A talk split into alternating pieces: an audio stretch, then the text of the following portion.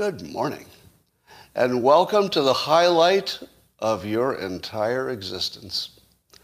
And that includes Valentine's Day. Now, a lot of you are going to have incredible sex today, and still, this will be better. yeah, I know, I know. It doesn't seem possible, but you just watch.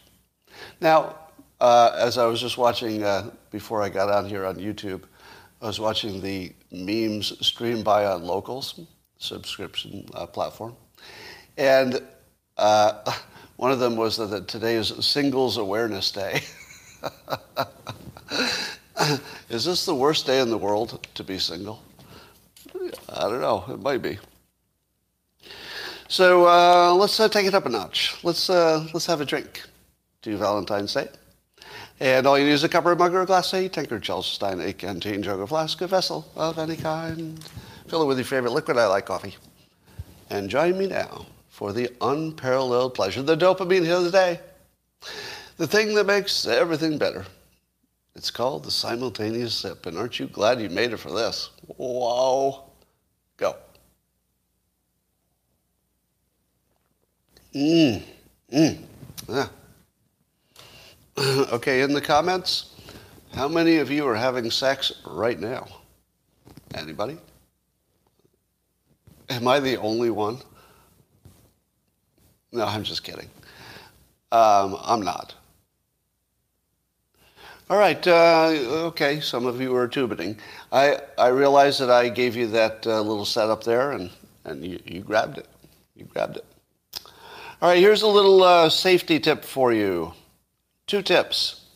Number one, have you ever seen those automated traffic um, speed signs in your neighborhood? So there'll be a, a, little wheeled cart that the police will put there. It's got a little radar on it, and it's uh, there's no person there. It's just a robot, and it tells you what your speed is. Now, when you see that your speed is above the speed limit, what do you do when the robot is telling you that? Do you slow down? How many of you slow down because the robot told you to slow down? Probably a lot of you. That's why they do it. Do you know what I do? Well, I, I have a degree in economics, so that's how I see the world. And uh, is there anybody else here before I give you the answer? Before I give you the answer, is there anybody else here who has a degree in economics? Probably, right? There's somebody here.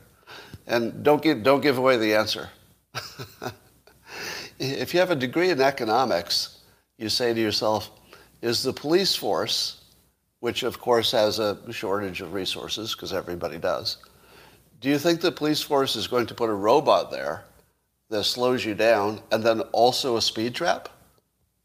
It's the one place in the world you can guarantee you're not going to get a ticket because the economics of it would be absurd.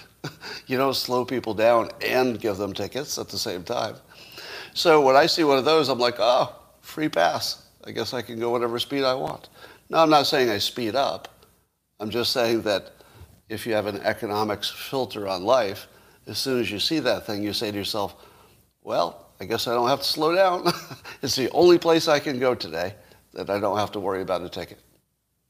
Now, let's take that concept, and I'm going to ex- expand it and extend it to something that's closer to you. How many of you use encrypted apps because you feel safer? Anybody? Uh, who uses an encrypted app because if you got that encryption, you're all safe, right? Okay, economists? Anybody? Any, any economists? If you were, let's say, the CIA or some intelligence agency, would you go looking around and just everybody's everybody's unencrypted messages looking for the good stuff? Or would you likely put all of your energy into looking at how you can get into the encrypted apps because that's where all the good stuff is? The economics of it guarantees that the place you're most likely to get caught doing something terrible is on an encrypted app. now, maybe not immediately, you know, it might take them a while to figure out a back door. Uh, I don't know if they crack the apps or if they just coerce the management or they they get an insider that they bribe, however they do it, right? The intelligence agencies can just chip away at it until they succeed. Because there's no cost in failure. If, if you can't crack it, well, you just didn't crack it. But you're going to keep trying until you do. And the intelligence agencies, of course, would succeed in the long run, one way or the other, either by human corruption or you know, cracking the code with quantum computers or God knows what. So I would say to you, uh, get rid of your encrypted apps because what they're going to do is lure you into saying something that you should not put on an app. Hear this really clearly. If you have an encrypted app, it's going to make you feel safe. And then you're going to put something in that app that you should not ever write down. Am I right? How many people have written something in an encrypted app because they said, well, at least this is safe? Don't. Everything you write down is discoverable. There's just no exception to that. All right, that's your advice for the day. Um, congratulations to Jared uh, Kushner and uh, Avi Berkowitz for being nominated for a Nobel Peace Prize for their work uh, in the Abraham Accords. Now, this is the second time they've been nominated. Is that right? And how does that work? Can you be nominated time after time? I, am not sure if there's any kind of eligibility, you know, per year or anything like that.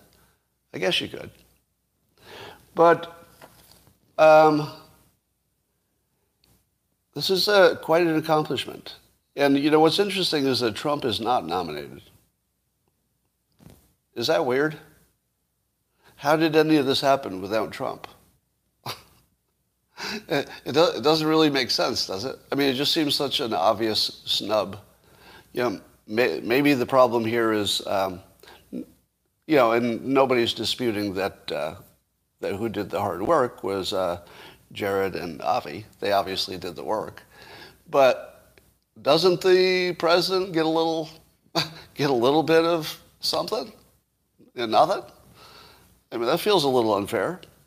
You know, I, I, get that not everybody is putting in the same amount or type of work into every project, but I mean, I, I, I can't imagine it would have happened with a different president. But with all credit to uh, Avi Berkowitz and Jared Kushner. So, Uh, oh, God. So mask mandates are going to end tomorrow in California, allegedly, but not for students. So this is how absurd things have become. So yesterday, you know, was the Super Bowl, obviously.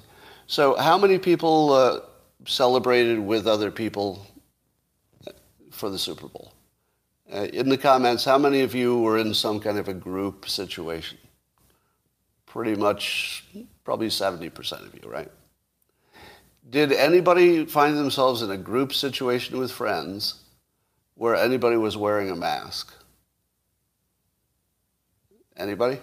Was anybody at home or at somebody friends, some friend's home? No masks, right? Now, so in my in my uh, neighborhood, the kids went to Super Bowl games because you know the kids are involved, whether it's directly or indirectly for them. They're always there. So the kids were in some big crowds, you know, all weekend. Then probably something like half of all the kids in my town were involved in a sleepover someplace over the weekend, right? Everybody within a certain age group, they're all doing the sleepovers. Do you think they're wearing masks? No, no, nobody is. So you have this massive, like, close quarters mingling, and the only time that they wear a mask is in school, inside. And do you know what is the one thing you can't do in school, inside the building? You can't get really close to other people because that's the time you're going to be sitting in your little chair, right? It's the only time you're not that close to people. But as soon as they leave, they take the masks off and they're hugging each other and they're crawling over each other and they're giving hickeys and they're making out and they're hooking up and they're, you know, they're passing bongs around and whatever God knows thing and having sleepovers. You know, there, there'll be you know, a pile of kids in a sleepover. so literally, the safest place those kids will ever be in terms of COVID, the safest place is when they're sitting in desks that have to be at least a few feet apart from each other. All the other time, they're all, all on top of each other, like, like a, a big old pig pile. so everything about this is just upside down and crazy. Um, but at least tomorrow-ish, uh, masks will be off. Now, for some of us locally, the masks have been off for some time. And I can tell you that uh, only once was I ever asked to put on a mask. Only once in the last few weeks. And that one time was a local business, and I didn't want to make trouble for the employees, so I complied. Um, all right. Uh, apparently, 70% of Americans, according to a Monmouth University poll, uh, 70% of Americans want to accept COVID 19 and get on with their lives. Now, this poll was published at the end of January. So the last two weeks have been pretty, you know, pretty important in terms of understanding where the pandemic is. So wouldn't you imagine that the 70% who want to accept COVID and just get on with life, that's higher than 70 now, right? Because it's only going to move in one direction. So I would say 75. What have I been telling you about the magic number 75? so, well, it's, it's coincidentally you know, if you take 75% of something, what's left over is the, the solidly stupid 25% of the public. 25% of the public just shouldn't count for anything because they always get every question wrong. The thing I don't know if it's the same 25%. Maybe it's a different 25% for every question. But if 75% of the public wants something that's as obviously a good idea as this, how often do they get it? And I think the answer is almost always. I mean, maybe not on day one, but with that, with a supermajority of 75%, that's as close as you can get to 100% of the smart people. right? Because you have the 25% of, of dense people that can't be reached on any topic no matter what. So if you can get 75% of the public for anything, it doesn't matter what the question is, if 75% are, are there, the government has to give it to you. It just has to, because there's just too much pressure. Um, so I think we're in good shape there. Now, some have asked, what about Denmark that uh, dropped its restrictions recently and is experiencing a huge surge in um, their stats, uh, a negative surge. So there's you know, more infections and more deaths and everything. So, did Denmark make a mistake? The, the data suggests that as soon as they dropped their mandates, things went, things went south. Well, as Andreas Backhaus points out, there are other countries that didn't drop their mandates and had very similar curves. So you have to be careful who you compare them to. That's the first problem. So the first problem is we've still never figured out why some countries do what they do. We just don't know why some country will go up and another country will go down at the same time while doing the same things. You know, why can they do completely different things but get the same result? We don't know any of that. So if you're comparing what Denmark had as an experience um, to other countries, that's first of all absurd because we know that's not going to tell you what you think it is. Um, secondly, as was pointed out by others, our, our statistics right now are a weird blend of the carryover from the Delta, the crossover from mostly Omicron. So now we've got this blended data that's not really telling us about the future or the past. It's like a future past. Like we, somehow we average the future and the past. And what I mean by that is the Omicron predicts fewer deaths in the future. The Delta predicts more, but they're sort of merged in the data at the moment. Eventually, it'll be pretty much a full Omicron data set, but not yet. So at the moment, all of our data is useless, basically. because you don't quite know what's in the mix. Is it the bad stuff or the good stuff, Omicron? So any comparison of Denmark to anything else is probably useless at this point. There's not a big enough um, difference in Denmark to say that it has anything to do with the uh, change of their, their plans. Anyway, um, and then you've got the problem that uh, Omicron is so weak relative to the past that you have tons of admissions of people getting in the hospital who just coincidentally have it. So in the old days, with Delta, if you had Delta and you were hospitalized, there was a really high chance that it's because of the Delta, right? It might be comorbidities, but it's the Delta that's really making the difference. But today, you could be in the hospital for damn near anything and still have a high chance of having Omicron that you didn't even know you had. So suddenly it looks like the hospitals are getting filled with Omicron people, but only by coincidence. Not because of Omicron, but by coincidence they also have some mild Omicron. So the, the caution here is that all of our data is going to be useless for a while. And Denmark isn't the only place that's going to apply, right? So everything you see about data, whatever skepticism you had a month ago, just you know triple that for about, I don't know, three weeks.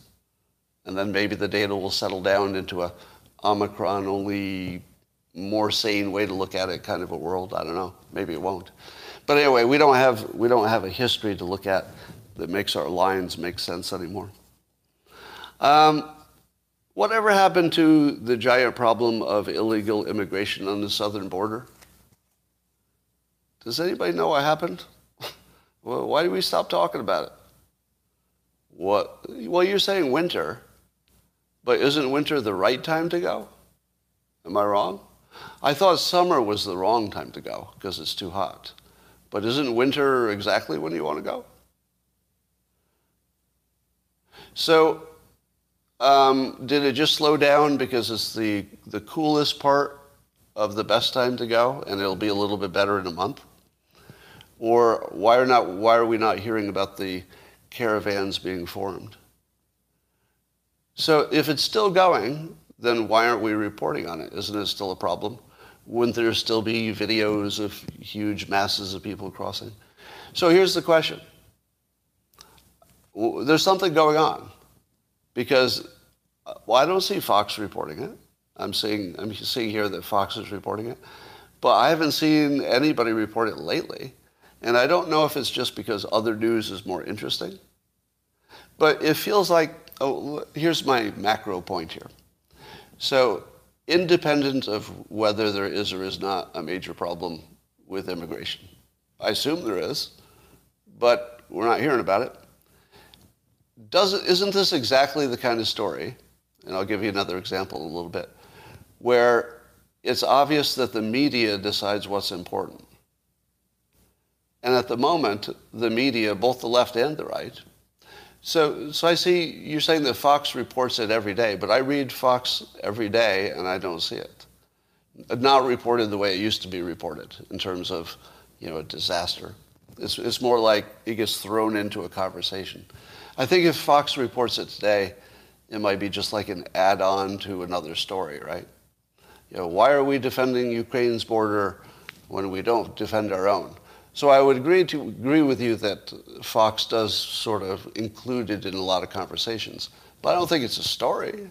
Have they done, done a package with a video lately? I don't think so. So here's the, here's the thing. I think you have to be careful what you worry about.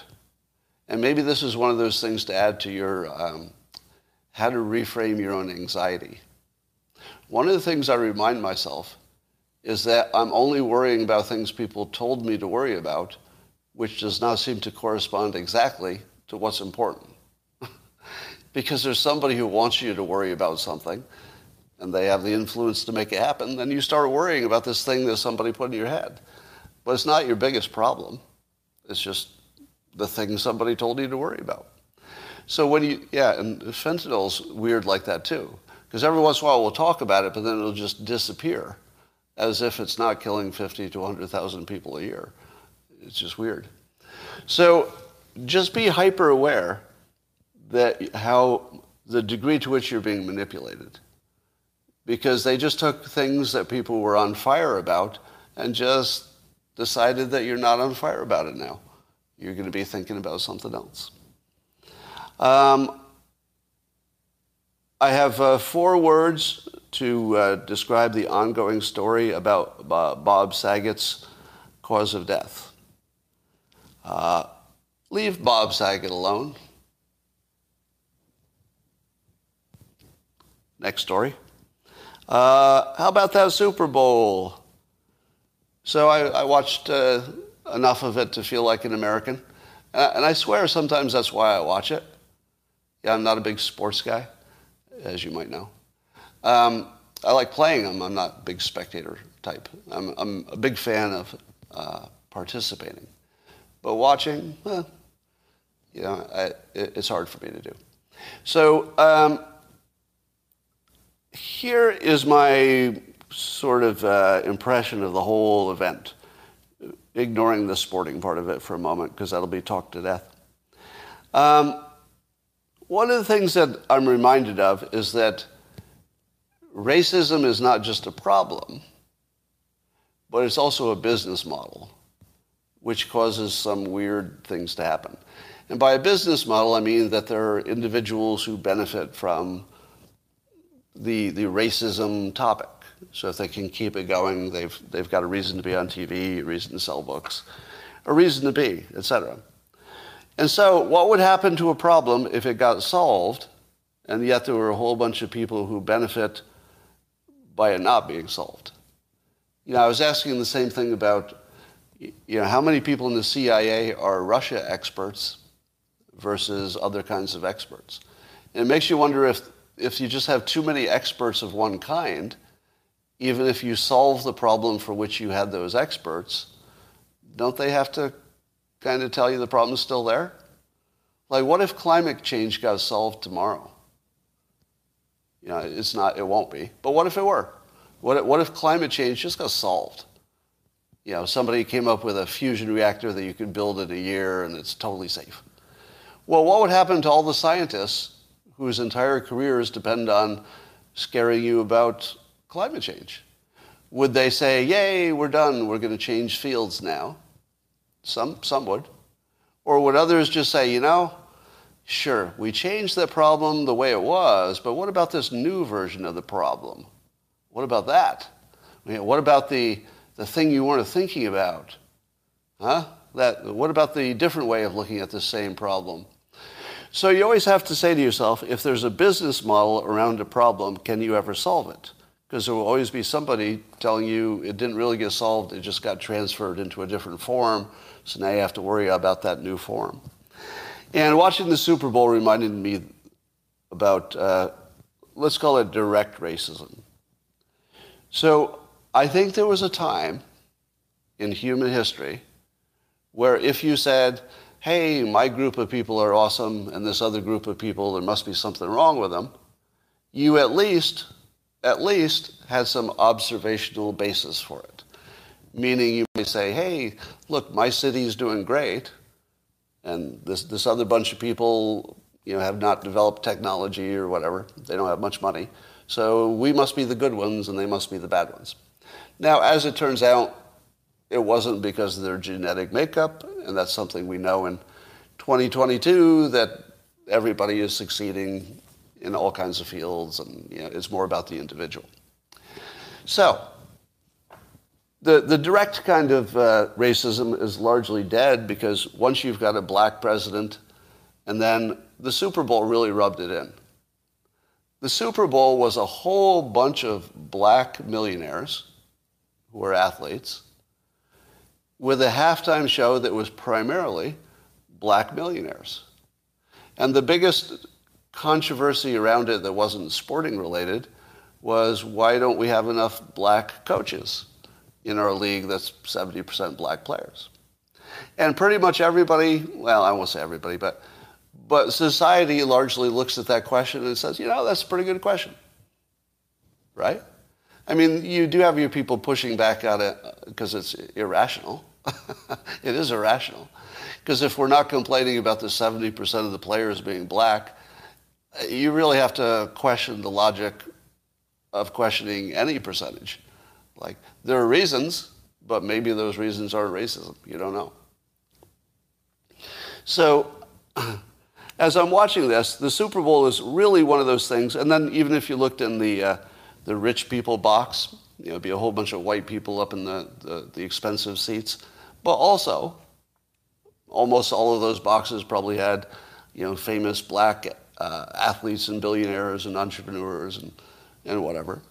So, and when America watches the Super Bowl, who's thinking racist stuff? Like, I mean, I guess it's in the sense that it's always in the air, yes. But when, when Americans watch the Super Bowl, it's just about America, isn't it? Does anybody have any other feeling about it? Like, it just feels like the most perfectly American thing. And it is so wonderfully free, I mean, just spectacularly free, of what I would call historical classic racism, where you just say, the people who look like that are bad, and the people who look like me are good. Like, that part's just gone, because there are so many individuals who have excelled in, from every category of life. And, and even more directly, the LGBTQ community is, you know, just like a rocket, just doing great. So as long as there are lots of individuals who are excelling, that old kind of racism went away, but not the business model. So you still needed some racism, right? Even though the direct stuff seems to have gone away.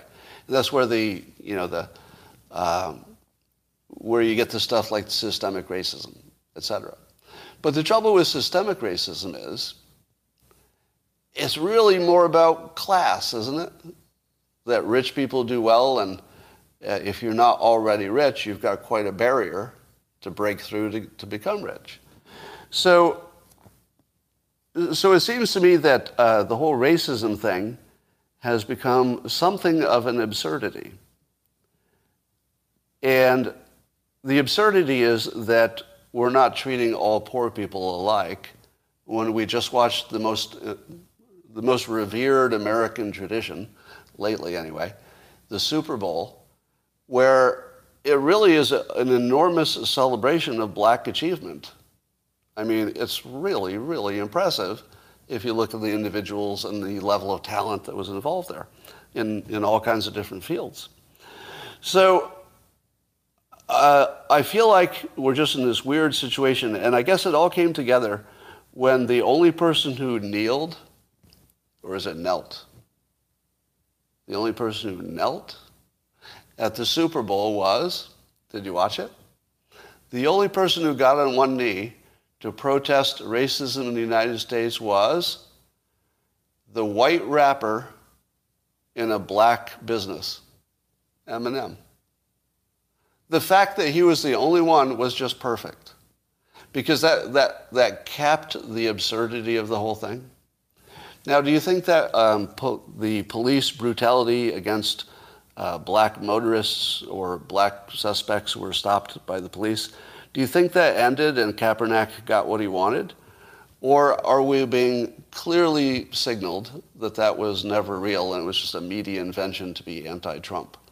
I mean, that was just sort of anti-Republican, anti-Trump thing, right?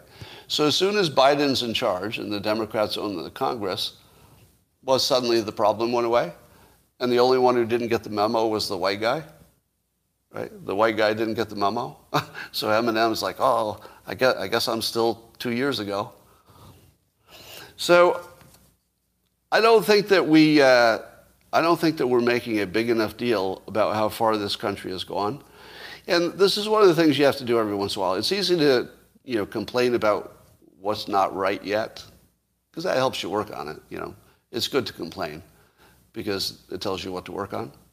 But every now and then you just have to pause and say, damn, the things have gotten really good relative to where they have been in the past.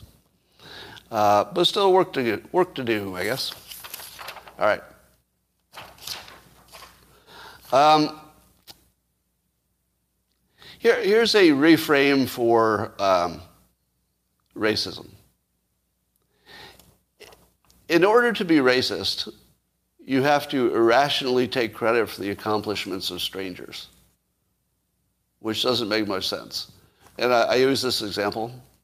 So Thomas Edison and you know, his company invented the light bulb, the modern light bulb. And he was white, and I'm white, so I get some of the credit, right? How does that work? how, how do I get credit for just having a coincidental similar pigmentation. Like, well, I didn't do anything. I wasn't even born. So, uh, how in the world do I get some credit because white people invented a lot of stuff? It doesn't really work that way. It just doesn't work that way. So, I, I think it's a useful reframe that if you're finding, uh, and I guess this is where it starts, people say they find pride in their race. I feel like that should be discouraged. I'll bet that's offensive to you, some of you, isn't it? Let's see, if I say it again, let's see if this sounds offensive. I don't mean it to be offensive. But you should never take pride in your race. That's irrational. You should take pride in perhaps what you did. I think you could arguably take pride in what a child of yours accomplished. I, I would extend it to that because you have a lot to do with how the child turns out. But how would you be proud of anything else? Like, it doesn't really make sense to be proud of anything except what you do, or as I said, maybe a, a family member that you've helped in some way. Right? So, uh, every time somebody says they're pl- proud to be black or proud to be white, it just sounds racist as fuck to me. it doesn't matter who says it. The, the moment you say you're proud of your race, like, I'm not even sure I want to hang out with you anymore. I don't care what your race is. It's like, if you're proud of that, you're proud of other people's accomplishments. I'm not comfortable with that. How about be proud of your own stuff for a change? So there's a story about uh, the Biden administration uh, officials at the U.S. Cybersecurity and Infrastructure Agency you know, the CISA, are urging a judge uh, to not show us the Dominion voting systems uh, audit, I guess. So some kind of audit in Georgia of the Dominion voting systems, and the Biden administration doesn't want that audit released. Now, to be clear, the audit does not allege, as far as we know, uh, any fraud because I think people are taking the story wrong. I think people are taking the story as they found some fraud and they're trying to hide it. But that is not the story. The story is that allegedly, and it's still allegedly, there were some security holes.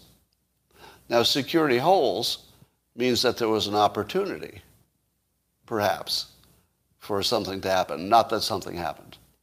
So, um, does it make sense for the Biden administration to block that, presumably because they say it would be bad for cybersecurity or election security. Right? Do you, do you think that's a good enough reason? That whatever came out of this would be bad for election security? Because you could make the argument that the, uh, if, if the public knew how the audit was done and what it found, that that would teach hackers how to hack the system. Is that true? Do, do you think that would be the case, that it would teach people how to hack the system? And if we have a system that can be hacked, is, is the problem that the hack,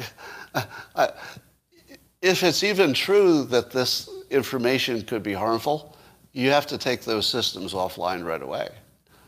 Am I right?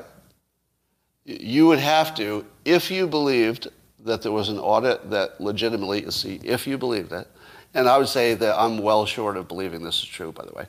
So I, I wouldn't take anything about this story as verified yet. But if it were true that there were security flaws that would allow somebody to change an election, the moment you know that's true, your strategy is not keep it from the public. right?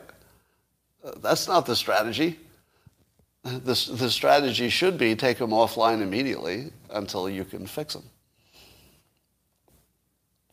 All right. Um, Let's talk about Ukraine. Uh, apparently, China is not evacuating their embassies. So, what does China know that, that the other people don't know? Well, I'm wondering if uh, the United States evacuating its embassies was just a signaling move. What do you think? I think that we were just calling Putin's bluff by saying, if you're going to attack the country, we're ready and we're evacuating our embassies or pulling down uh, staff because not only are we calling your bluff, but we're preparing for the outcome. So I've got a feeling that China does not need to call anybody's bluff. So don't you think China is signaling that they know that there's no imminent attack? Or is China in, uh, in league with uh, Russia and they're trying to help uh, Russia mount a sneak attack by acting like they don't know, oh, we don't think there's any attack, and then Russia attacks, and you say, darn, even, even China was uh, surprised. I don't, I don't feel like China would be working with them on a trick. I feel like China just knows that there's not going to be an attack. so that's, that's still my uh, prediction, is that there won't be an attack. Or at the very least, if there's an attack, it would not involve wherever they have their embassies. So they might know it won't, won't involve just that location. Um, it seems to me that Putin is negotiating so well by threatening with military action that he's got Ukraine kind of negotiating with itself. Do you know what I mean? Have you not heard people say, well, why don't we give Russia this? Or, you know, we could say, we could say we promise not to join NATO you know, basically, a lot of people are floating ideas for how Ukraine or NATO could um, give up something. But you don't really see the same thing happen on Putin's side, right? I mean, we float ideas, but there's nobody in Russia floating an idea about how Putin should change his mind. so I feel like Putin has, uh, has his adversaries negotiating with themselves, which is a sign that somebody doesn't know what they're doing meaning the people negotiating with themselves, are sort of lost and they're just flailing. But then I heard this interesting factoid that I wondered how important it is. It sounds like it's important. That uh, Ukraine has built into its constitution that it will try to get into NATO. To which I said, I don't think Ukraine knows what a constitution is. A constitution isn't a business plan. That's a business plan or a strategic plan, maybe. But a, a, a, strategic plan might be we, we have every intention of getting into NATO. That would be a good plan. That's not something you put in your constitution. Because if you put it in your constitution, then if the situation changes, you can't change your mind.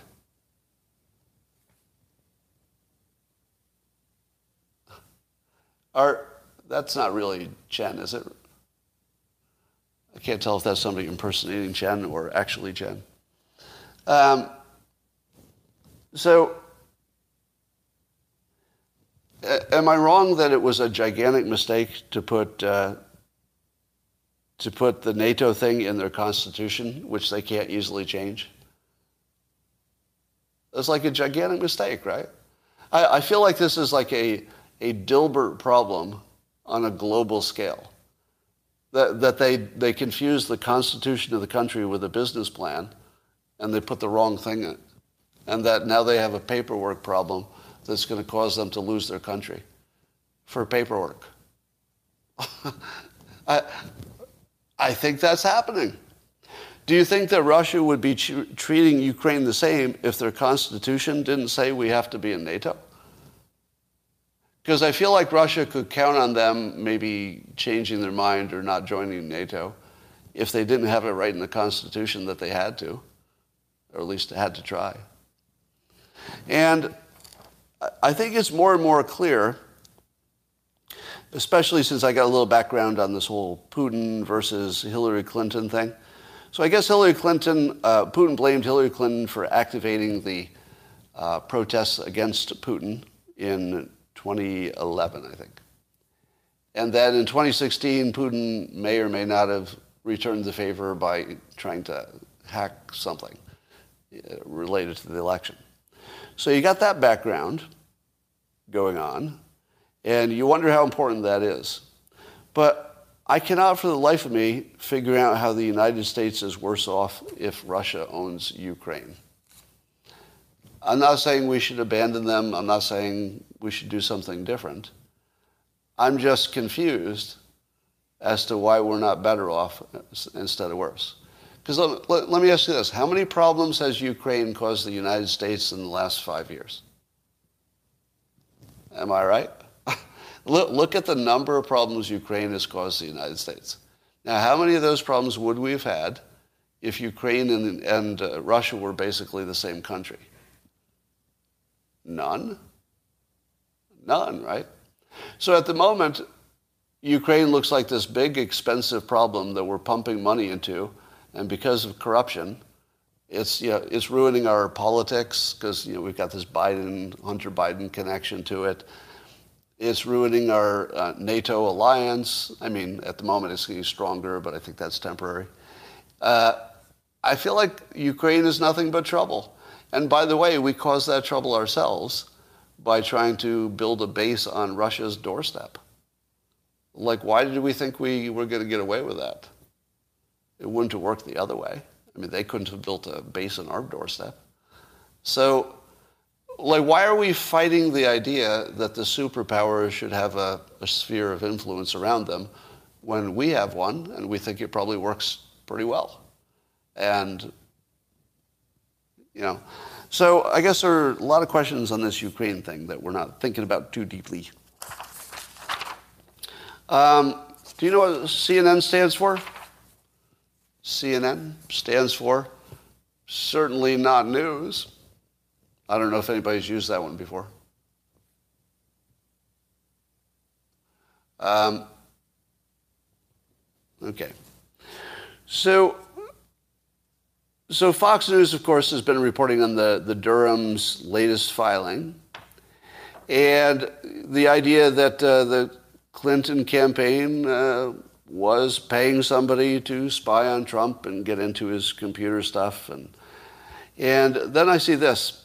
Um, John Brennan had briefed Obama at one point on Clinton's purported proposal uh, from one of her foreign policy advisors to vilify Donald Trump by stirring up a scandal claiming interference by the Russian security service. So apparently, this is in evidence su- sufficiently so that it's part of the Durham report, which would say that Brennan and Obama knew for sure that Hillary was doing a dirty trick about this Russian co- connection, and that they either tacitly approved it or at least ignored it, um, shouldn't they all be in jail? Shouldn't, shouldn't John Brennan and uh, uh, ex-President Obama be in jail for that? How is that not a huge crime? Um, I, I'm not sure what crime it would be, actually. But shouldn't it be a crime for the President of the United States and the head of the CIA to be aware of a campaign trying to overthrow an election with a fake, uh, a story that would potentially plunge America into war? If they were aware that she was doing this, they should have shut her down immediately. And if they didn't, they were part of it. You know, I actually Googled uh, RICO yesterday because I, I wasn't quite sure what it takes to make something a RICO situation. But what we're seeing here is very clearly, now it's being laid out, um, a conspiracy that obviously included Obama, the CIA. I'm sure we could connect it to the fake news, right? So you had the, the fake news people, CIA, and Obama, um, and the Clinton campaign, all conspiring to do dirty tricks that not only would change the nature of the who got elected potentially, you know, Trump got elected anyway, but could have actually caused a nuclear war. So that you know, creating trouble with Russia is actually risking nuclear war in order to win an election. Now, I, there, I don't think there's anything I said that's necessarily on the books as illegal, is it? I mean, people can talk to each other and say bad things, and people can lie, and people can start rumors, and I don't think that's illegal. But at some point, there's got to be something illegal about this, right? There's got to be something illegal about it somewhere. I, I feel like there are so many laws that you could make anything illegal if you tried, especially something complicated like this. You tell me there's nothing illegal in this whole situation? No, no lawyer could come up with a law that directly or indirectly seems applicable here. And, and the weird thing is, again, this won't be you know, reported. You know, the, the whole thing, entire story here won't even be reported by the, the mainstream press. All right. Um,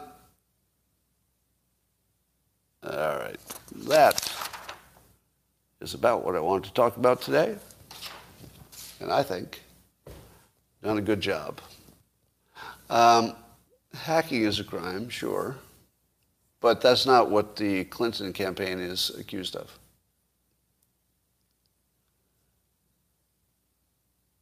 Um, bearing false witness, I guess that's. Yeah, Carl Bernstein, still not around. Now, it does look like the. Um, yeah, did Jake Ta- has Jake Tapper? I don't think anybody on CNN has mentioned the uh, Durham new filing, right? Has anybody seen it mentioned at all in any in any concept, any context? Business Insider. Well, this will be a good test. So uh, Tim Pool, yes, Newsweek, just to insult Trump. Nothing in the New York Times. Um, yeah, but just looking at your comments. New York Post. Interesting. Uh, uh, you know, uh, whatever you believed about how much manipulation there is by the media, did you ever think there was this much? This feels like a whole new level, doesn't it? Like every time you think, oh, they can't get any worse than this. Um, oh, so uh, June is saying if it's not reported on both sides, it's not real. Let me let me uh, tweak that. So that that's a rule that I've used for a BS uh, a BS test. So the BS test is if one side says something's true and the other side says it's not true, it's probably not true. Because I, I, usually go with the not true ones. But in this case, it's being ignored. It's not being called not true. In that case, you have to assume that the accusation is true because the other side is not addressing it. And it's such a big one that if you don't address it, that's saying something. So the BS indicator would say ignoring it means guilt. But if they said, no, we looked into it and it just you, you, you're looking at it wrong, or you forgot a fact, or there's some context, then I would go with the debunker, actually, usually. Doesn't mean they're always right. It's just a general rule of thumb. uh, David Pakman reports on a completely different world. He does. Yeah, he and I have, have talked. It's interesting. I his background is economics as well. So we, we can actually speak productively despite being in different movies, which is weird. All right. It's worse than Watergate. You haven't heard of uh, Durham's release about Hillary on Saturday morning. I don't, I guess I haven't heard of that. I don't know what you're talking about. Um, Russiagate was denied. Was that true? Uh, there you go with the denier. Um, oh, Russia. Oh, you mean Russiagate in terms of it being a, a fake thing? Oh, that's true. Yeah, that would be interesting because uh, for the Russia collusion thing, there were two movies. One is that it was always a like a hit job, and the other was that it was true. But in both of those, there's one saying it was true and one saying it's false. So they kind of cancel each other out. That's a weird one. But Trump was right along, right that they were spying on him. Distance yourself from the left, Scott. They are truly evil, undermining all of us forever. I don't think they're evil. I think that they don't have a good talent stack. That's what I think. I, I don't think the left has evil people in it.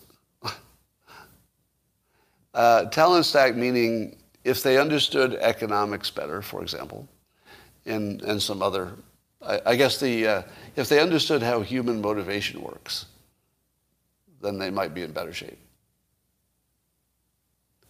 All right. Um, evil is banal. Yeah, I don't like to call things just evil because I think that's just putting words on stuff.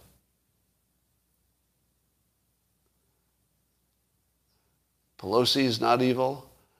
Well, I, I don't know. It's just too simplistic to label people as evil. I don't think Pelosi wakes up in the morning and says, "Let me go do some devil stuff." I think she she has undoubtedly done things that you and I don't like. Kind of comes with that job. All right. That is all I got for now, and I will talk to you tomorrow. I'm pretty sure this is the best thing you've ever seen in your life.